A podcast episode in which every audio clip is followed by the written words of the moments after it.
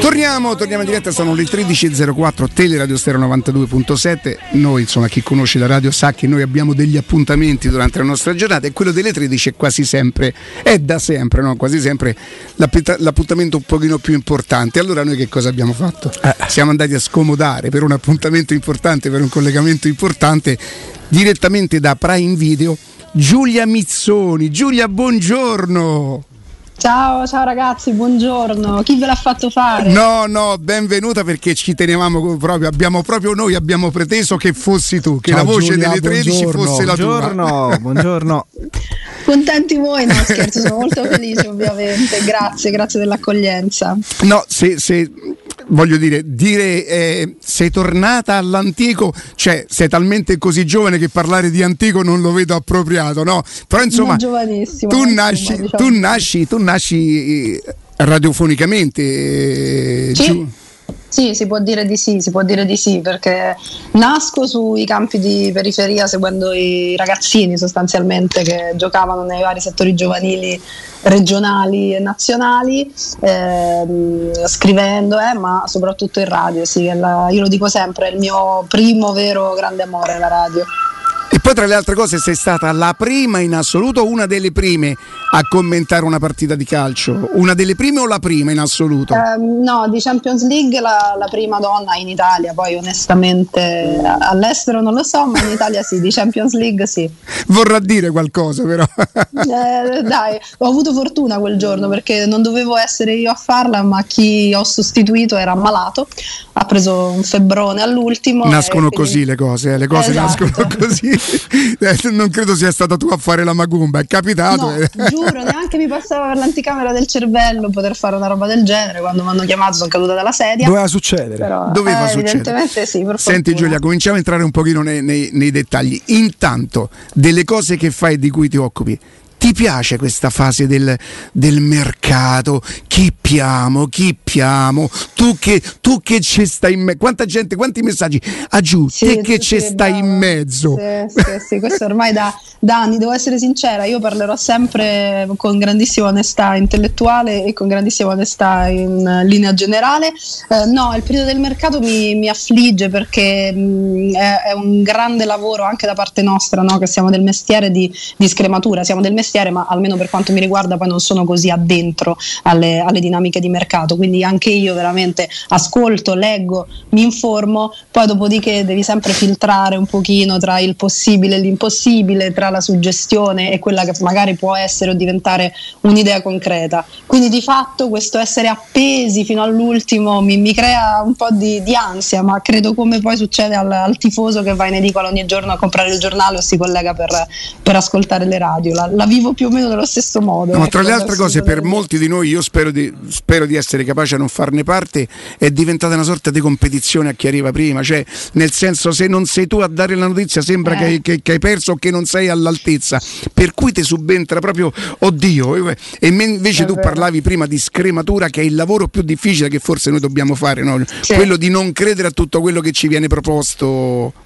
Esattamente, esattamente. Eh, fa parte penso, del nostro lavoro, ripeto, in particolare per quel che riguarda i colleghi che poi da vicino e quotidianamente si occupano eh, di, questo argomento del, del calciomercato. Penso sia il lavoro più, più complicato poi, poi, da fare perché poi è una continua anche verifica eh, delle fonti come è giusto che sia, perché se no non si farebbe bene il proprio lavoro. Eh, però insomma è, è complicato e viverlo poi di rimando, cioè ascoltare forse lo è ancora di più perché non sei addentro, ma magari c'è la gente che come dicevi tu ti scrive di telefono, ma allora chi pia la Roma? Ma io guarda... No, più che altro tu ci hai, ci preannunciato oggi Giulia che ci avresti portato delle notizie freschissime. Il nome del mercato ce l'avresti... Il nome bo- bo- che avresti svelato, avresti svelato l'affare Cristiano Ronaldo con no, noi, sarebbe stata la prima chicca. Lei ci ha detto mi presenterò con il nome. Esatto, tu ci porti certo. Cristiano Ronaldo stamattina, adesso ce ne dai conto. Nome nuovo. In braccio ve lo porto, magari ragazzi, avessi questo potere e questa possibilità lo, lo farei. Ieri pure io sono a letto un po' trasecolato, onestamente, lo dico eh, con, grande, con, grande, onestà. Sarebbe un sogno meraviglioso, però insomma penso di poter dire eh, che dovrà, ahimè, per la Roma rimanere solo una bella suggestione durata qualche ora, credo, no? Poi non lo so, qual è la vostra posizione? No, tu più che altro per esempio quando l'anno scorso succede quello che succede il 4 maggio con Murigno, no? Da quel momento sì. in poi nel mh, valutare le operazioni della Roma eh, utilizzi la parola mai o sempre oppure non so, visto quello che è successo forse è meglio metterla da parte.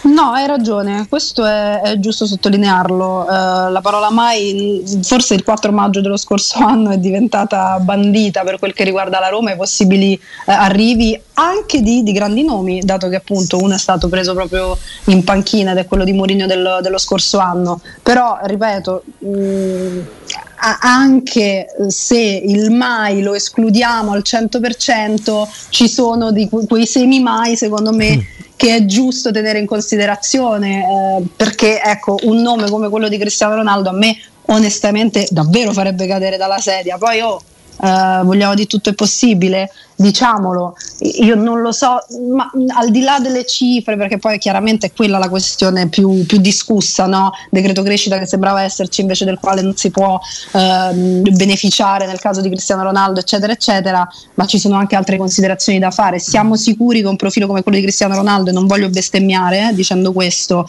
sia veramente in linea con quello che i Fritkin ci hanno raccontato no? in questo eh, primo periodo eh, di, di dirigenza della Roma, è una questione anche di età e di costi relativi all'età, perché poi il, il costo, eh, se si decide di fare un investimento, eh, lo si affronta. Io non sono mh, mm, nelle tasche dei Fritkin, quindi non, non, mi permetto nemmeno di fare questo tipo di ragionamento, però poi dietro eh, si porta con sé l'aspetto economico, tante altre valutazioni eh, che appunto in merito a Ronaldo non so se siano esattamente in linea con ciò che fino adesso abbiamo visto nel tipo di operazioni portate avanti dalla Roma. No, per quello che riguarda il mercato hai perfettamente ragione, c'è stato stato un, un, un mercato, quello della Roma, eh, cosciente e, e, sostenibile, come dice. La verità è che qui a Roma molti di noi sono, diciamo così, disorientati da, dall'arrivo di Mourinho che noi non credevamo, non ritenevamo fosse possibile e questo ha alzato inevitabilmente l'asticella e quindi certo. si è certo. convinti che come è stato possibile per Mourinho molto probabilmente sarà e invece non sarà così. E io però devo dirti una cosa e non te la dico, te la dico più da tifoso che da detto ai lavori, da tifoso vecchio, da vecchio tifoso. Io sono più contento di una programmazione di un calcio sostenibile che dell'arrivo di, di, Ronaldo che probabilmente eh, creerebbe entusiasmo per molti tifosi, soprattutto quelli giovani, ma secondo me sarebbe un, un calcolo veramente e un costo insostenibile a quel punto per la Roma. Sono, sono, d'accordo con te, tant'è che secondo me l'operazione Murigno dello scorso anno andava proprio uh, in questa direzione. Noi ci siamo focalizzati appunto sull'effetto shock, no? l'effetto uh, sorpresa, arriva un grande nome, l'uomo del triplete um, con, uh, con, l'Inter, ma um, molti l'hanno definita soprattutto inizialmente, anche i, i critici, e, e, io in parte ero tra questi, eh, lo, lo dico con grande onestà, non ero critica, Mm, mi sono seduta per cercare di capire e guardare dove stesse andando, in che direzione stessero andando con questa scelta. E dicevo, molti l'hanno eh, valutata come un'operazione di marketing, no? di oppio dei popoli, diciamo così, per acchiappare eh, consensi. Invece no, si è rivelata eh, un'operazione a mio avviso molto eh, intelligente, scientifica, studiata non per, passatemi il termine, tanto siamo tutti romani, dare la guazza e dire ti beccatevi Mourinho così vi certo. buoni, come molti mh, avevano pensato inizialmente, io da questo punto di vista non ero fra questi onestamente, ma eh, è stata l'operazione di mettere un uomo al centro del villaggio, partire da lui e da lui, dalla sua mentalità, dal suo davvero farsi tracciare e, e, e indicare la strada, costruire intorno tutto il resto. Allora sì, mi piace. Questo mi piace, questo mi è piaciuto uh, della Roma di, della stagione appena conclusa, con i suoi alti, con i suoi bassi, con i suoi enormi difetti, um, con le sue enormi lacune che ancora conserva, ma che si capisce perfettamente uh, sta tentando di colmare e lo sta facendo con un criterio e il criterio è stato esattamente questo, partire da Giuseppe Mourinho, partire da Giuseppe Mourinho e non è banale secondo me. Senti Giulia, eh, a parte i tifosi insomma lo hanno dimostrato correndo secondo me molto più per lui che per la Roma è diventata quasi una conseguenza dell'affluenza allo stadio mi riferisco, no? Eh, ecco, tu che parli con tanti ex giocatori che magari lo hanno conosciuto, che addirittura hanno incrociato le loro strade, qual è il pensiero degli addetti ai lavori su Giuseppe Mourinho? Allora, io tra l'altro ho la fortuna di, di, lavorare in particolare con due eh, ex giocatori che con lui hanno vinto il triplete con, eh, ah, con l'Inter, mi riferisco a Giulio Cesar e Diego Milito, quindi ti puoi immaginare mh, aneddoti nel corso della stagione se ne sono sprecati, anche perché io poi vado lì a curiosare, li stuzzico un po' perché mi piace poi farmi raccontare anche quelle cose che noi stessi che facciamo questo lavoro non vediamo perché non abbiamo accesso. E che comunque eh, ci attraggono. da morire, da morire, perché poi lì si capisce no, tanto di come si costruiscono anche i gruppi vincenti, di come si costruisce una stagione vincente come fu quella eh, dell'Inter del triplete da questi dettagli. E, e, lui da questo punto di vista insomma è stato ed è un maestro, mi riferisco a Mourinho, ehm, tutti loro, ehm, loro in particolare i due interisti diciamo, ma non soltanto loro, anche chi poi gli è stato avversario ad esempio, eh, hanno detto tutti la, la stessa cosa, è un, un, uomo che riesce a farti spuntare una pianta dal cemento sostanzialmente, eh, in qualche modo ci riesce, eh, magari eh, può a volte utilizzare anche dei metodi che fuori possono essere contestati o non immediatamente capiti, compresi, ma alla fine lui qualcosa riesce a tirare fuori anche dal gruppo imperfetto, anche da un gruppo di ehm, giocatori che magari eh, non è il Brasile del 70, no? come potrebbe essere la Roma. E mi sembra che questo sia avvenuto anche alla sua prima stagione con la Roma. Tra l'altro facendo suoi dei calciatori, perché è vero che poi magari ne arrivano da fuori che diventano suoi uomini, vedi lui Patricio, vedi potenzialmente Maggiallo è diventato Abram, però la trasformazione che c'è stata Giulia anche in giocatori, che ne so, da Pellegrini a Cristante passando per Mancini, Bravo. al netto delle imperfezioni, eh? sono uomini di Murigno.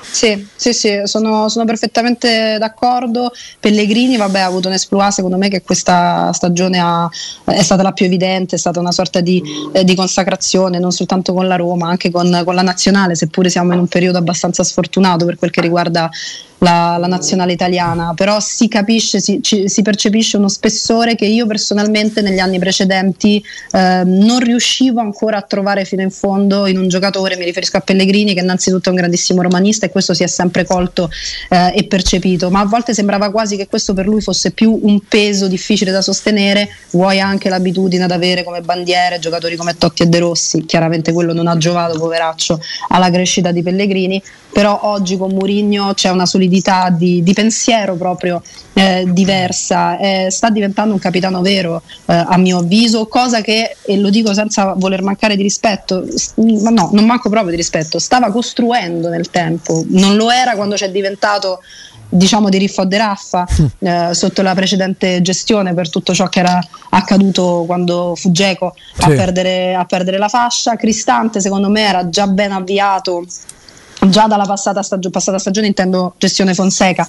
Ad essere un, uh, un, leader seppure un leader diverso silenzioso qualcuno anche ironizzato uh, se, se, Cristante deve essere il leader della Roma allora la Roma è messa male. Uh, no non è messa male perché in uno spogliatoio ci insegnano proprio i grandi che li hanno gestiti con i quali per fortuna mia fortuna ho la possibilità di parlare durante le pause di lavoro. Servono anche elementi come questi. Serve il Cristante parte. Serve il 6,5 fisso in pagella per quel no, che ma... riguarda la, la prestazione e l'uomo di testa silenzioso che si mette a disposizione della causa. Tu hai perfettamente ragione, solo che se non avesse avuto la certificazione di Mourinho, eh, eh, certo. Cristante continuava ad essere e dove è nato Cristante se Perché il giocatore sembra quello. Murigno è servito eh, eh, quindi vedi quando noi di, eh, dipende da Murigno sì, certo che sì. Io lo accetto poco perché per me al primo però riconosco che questo è un discorso non poco credibile ma poco assimilabile. Per me al primo posto i giocatori dovrebbero venire per la Roma e non perché li chiama Murigno eh, Cristante dovrebbe essere riconosciuto mm. secondo so. me al di là della garanzia Murigno. E noi ci siamo, ci siamo, affidati, io dico noi perché uso sto plurale ma io non esattamente affidati a Murigno. E allora la mia paura è, è quando lui inevitabilmente perché avrà un suo percorso che sia di due o di tre anni andrà via che vorrà dire? Che non, che non si potrà più fa niente che la Roma non avrà futuro. Ah, io mm, ci vivo male con questa mm, cosa. No, eh, sai che io non, non, la vedo tanto in questo modo, cioè capisco eh, il, mm, il, tuo discorso, è, è, moralmente diciamo così corretto, no?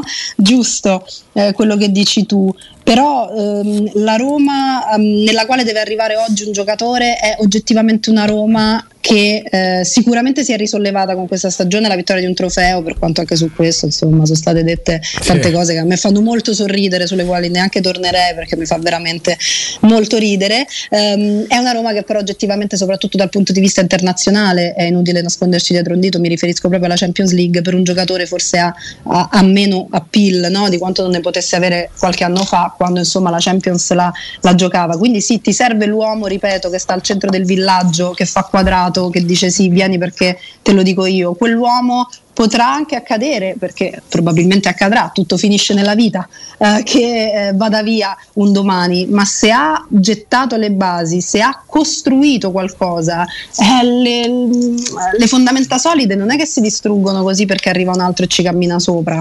Eh, io credo che l'obiettivo debba essere questo, anche perché non ci dimentichiamo che la Roma ha avuto un enorme bisogno, a mio avviso, di strutturarsi anche come società, eh, lo ha sicuramente ora perché eh, è una nuova gestione, eh, gente è arrivata ancora l'altro ieri che nonostante si sia posta a mio avviso molto bene, soprattutto nei confronti dei tifosi, ha bisogno di strutturarsi. Mourinho può aiutare anche da questo punto di vista, no? Eh, cioè, eh, diventa una specie Sistina, di passepartout. Poi la lasci là, la Cappella Sistina sta ancora là, ci siamo passati in sì. 200, però capito quello che voglio dire. Mo speriamo che la Roma diventi la, la Cappella Sistina, me lo auguro. Siamo, siamo, così poco abituati a grandissimi personaggi negli ultimi vent'anni, nonostante i risultati più che buoni della Roma, che alcune volte abbiamo fatto fatica a comprendere appieno anche la comunicazione, gli atteggiamenti e le scelte di Giuseppe Mourinho.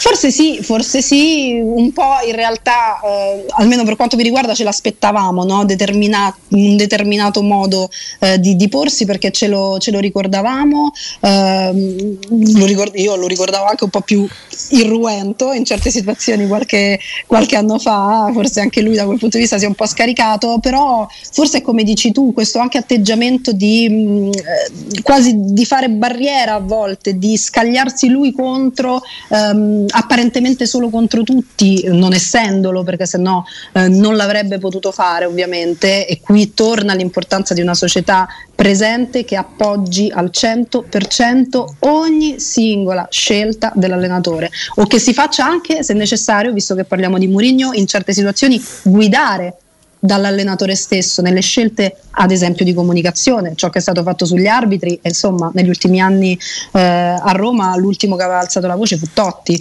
ragazzi eh, in maniera abbastanza eh, presente, pesante.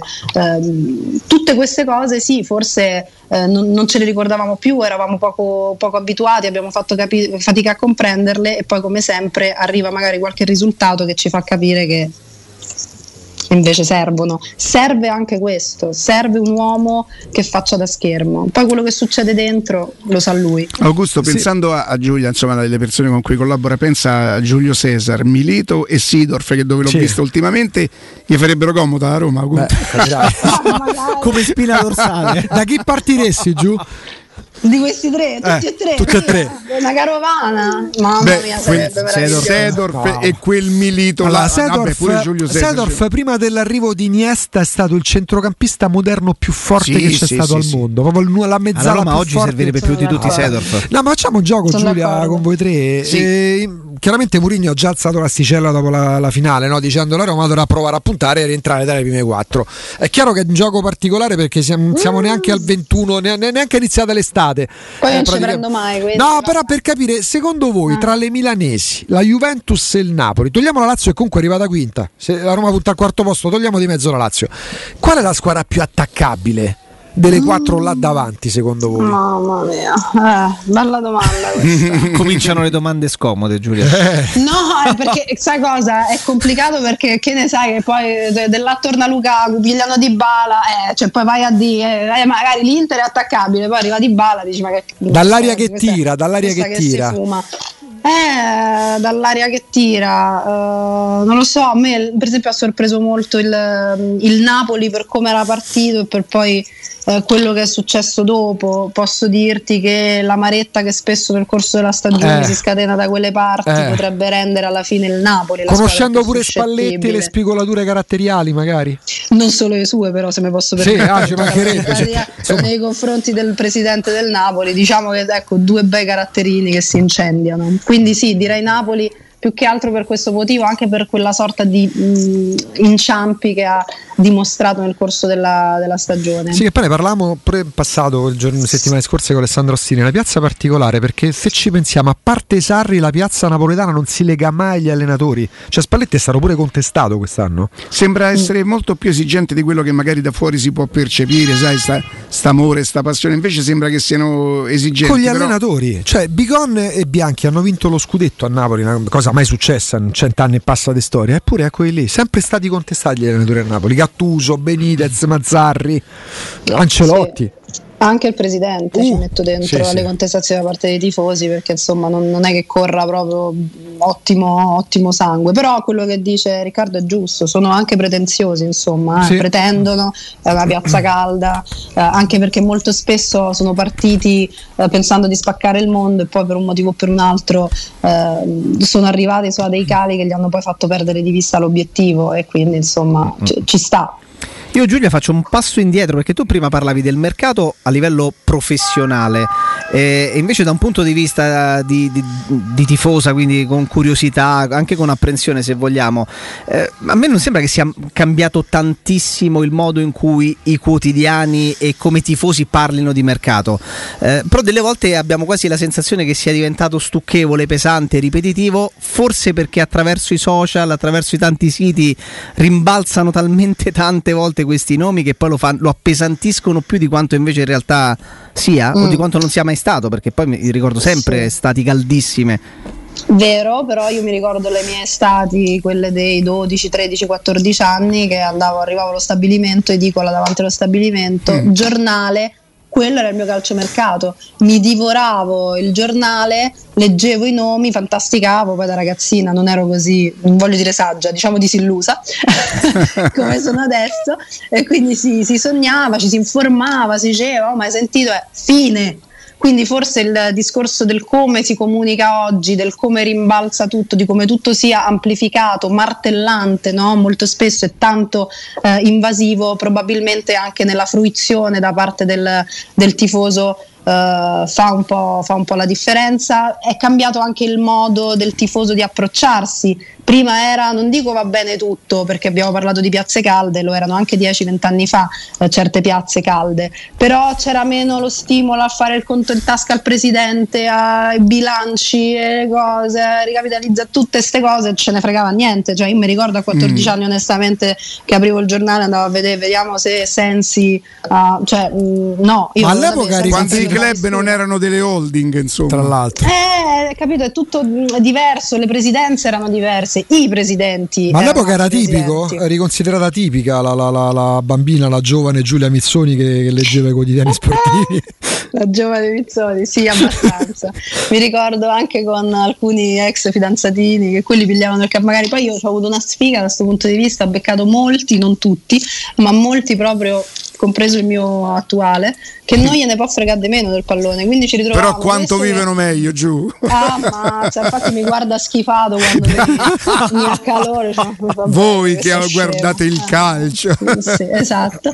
E mi ritrovavo al bar, io magari col Corriere la Gazzetta e lui che prendeva il caffè, se ne fregava. Vedevo che la gente ci guardava. Con sole 24 ore lui. C'è qualcosa che non quadra in questa coppia. Senti Giulia, invece io ho tolto da un po' di tempo dal mio vocabolario calcistico ma adesso mi aspetto che, adesso io credo che, eh, proprio non, non, lo dico più, no. però sarebbe leci, lecito aspettarsi che magari in campionato, eh, molto dipenderà dalle altre, certo, la Roma faccia un ulteriore scalino, cioè magari dal sesto, eh, io per esempio ero convinto, mi, mi poteva star bene l'anno scorso il sesto posto della Roma all'inizio, però perché consideravo che l'Atalanta ripetesse i, i campionati, certo. quelli precedenti.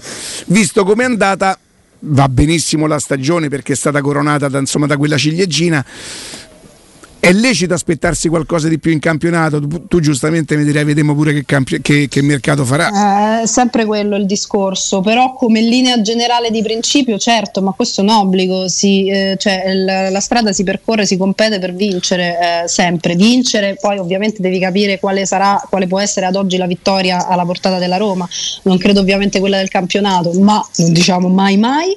Eh, sì, è lecito, è lecito perché, eh, ripeto, se tu prendi Mourinho impegno per alzare l'asticella da mille punti di vista, per costruire qualcosa, riesci anche a portare a casa un trofeo alla sua prima stagione, quantomeno ti devi aspettare tu società, tu allenatore, tu squadra che la piazza un pochino sogni. Quindi andare di nuovo dopo insomma anni complicati dal punto di vista proprio mh, soprattutto non tanto dei piazzamenti, perché onestamente insomma la Roma la Champions negli ultimi 13 anni l'ha fatta abbastanza spesso, ma dei trofei andargli subito a smorzare l'entusiasmo sarebbe un peccato, quantomeno sì provare a competere, no qua roba che a gennaio-febbraio già stai che dici vabbè ciao, mm. eh, è finita così. Quello, quello, no, poi è ovvio che ci sono secondo me 4, 5, 6 squadre potenziali ogni anno che possono giocarsi l'accesso in Champions League, quindi lo metti in conto che vai fuori, però competere, quello sì.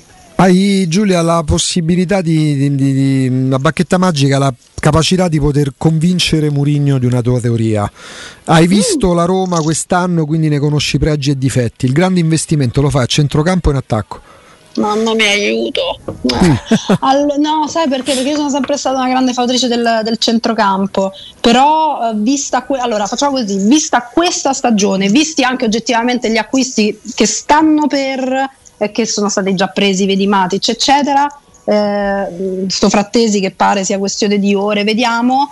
Ti dico che per uh, quello di cui secondo me ha bisogno la Roma veramente di una seconda punta da una quindicina di gol. A me piacerebbe quello. Ma perché pensi che non li possa fare Zagnolo qualora restasse? O... No, soprattutto se saresti disposta al sacrificio di Zagnolo a quel punto. Eh, dipende, dipende sempre chi mi porti. Cioè, eh, se vengo io, no tengo Zagnolo però eh, dipende cioè io e lo dico con il dolore nel cuore perché non, non, sono in linea di massima a favore di una cessione di, di Zagnolo però per quello di cui ha bisogno in questo momento la Roma eh, tu pensi, non lo so voi pensate che sia un giocatore da 15 gol alla stagione?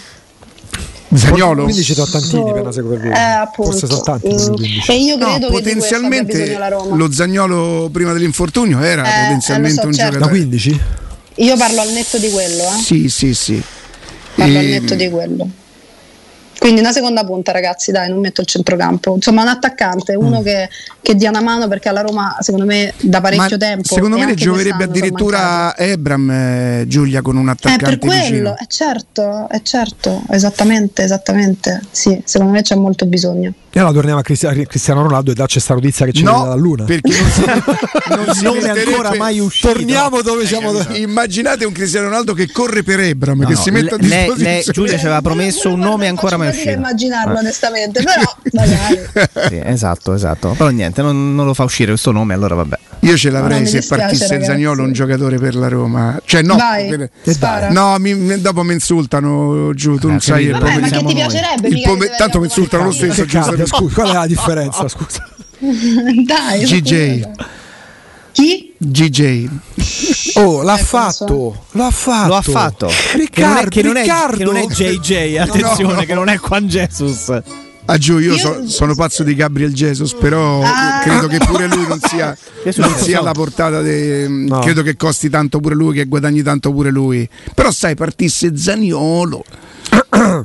Dici, eh? No, no, no, no, mi piacerebbe. L'ha detto. mi piacerebbe. L'ha messa agli atti. io te l'appoggio questa mozione, eh, se hai bisogno di, di, proseliti, io sono d'accordo. Io adesso non, non so, non so, i costi. Il City, vogliamo di una stupidaggine. Il City dai, lo ipotizza. L'ha preso un attaccante forte beh, il City, beh, sì. Ha preso il signor Roland. Eh, io credo che, che... che Gabriel Jesus guadagna tanto là ah. e per venire a Roma probabilmente chiederebbe anche di più. Aspetta, aspetta, però se tu rinnovi ancora scade nel 2023. Ah, ma tu guarda Vabbè, che coincidenza. Pure, pure poco, dai. Oh, e poi tu se dovessi o se volessi rizonare, ehm, rinnovare. rinnovare Zaniolo, probabilmente sono quelle le cifre che ti chiede Zaniolo e ti chiederà di guadagnare quanto Pellegrini, quanto Ebram. E Zaniolo non avrebbe il decreto crescita che invece avrebbe Gabriel Jesus. No, ma io questo adesso non lo so. Io dico, ah, eh, quindi tu dici quando, che quando noi giochiamo e sogniamo, chi ti piacerebbe, se proprio dovessi rinunciare a Zagnolo, chi ti farebbe esatto. soffrire meno? Gabriel Jesus. È giusto, è giusto, è giusto. Giulia, cioè, dimmi una cosa, potenzialmente, potenzialmente è un giocatore da 15 gol insieme ad Ebram?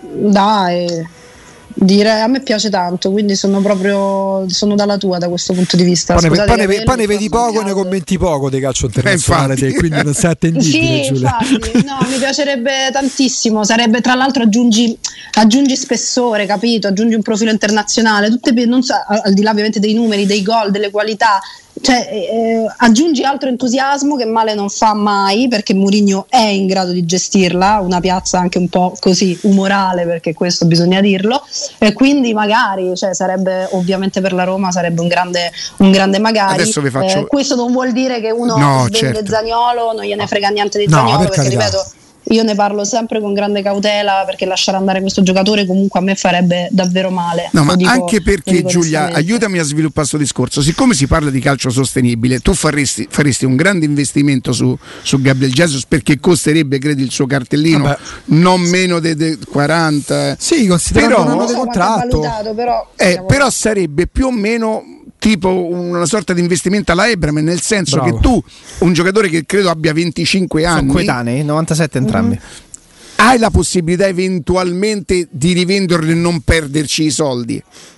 Quindi non sarebbe insostenibile sarebbe l'età un... giusta per rischiare, tra virgolette rischiare, cioè fare un investimento di questo tipo, appunto come dicevi tu, questo non è Però io devo dire la verità, io non so di trattative, no. non sono al corrente di, no. di trattative. No, noi stiamo facendo valutazioni così, sì, parli, sì. diciamo che riflettiamo ad alta voce. Ma, esatto. così la mettiamo così. Lo vedi perché così. ci serviva Giulia? Eh, voce mette, Giulia certifica, come lei, lei è come Murigno. Sì, lei certifica. Sentenzia. Ecco l'unica cosa, ma piacerebbe a Mourinho un giocatore come Gabriel Jesus? Eh, lo chiamerebbe Giulia, gli, telefon- gli, telefonerebbe? Ma se vuoi lo chiamo io. C'ha bisogno di una segretaria. Va bene. Giulia, noi eh, prima che cominciasse il collegamento eravamo davvero molto contenti, adesso Volato siamo addirittura euforici.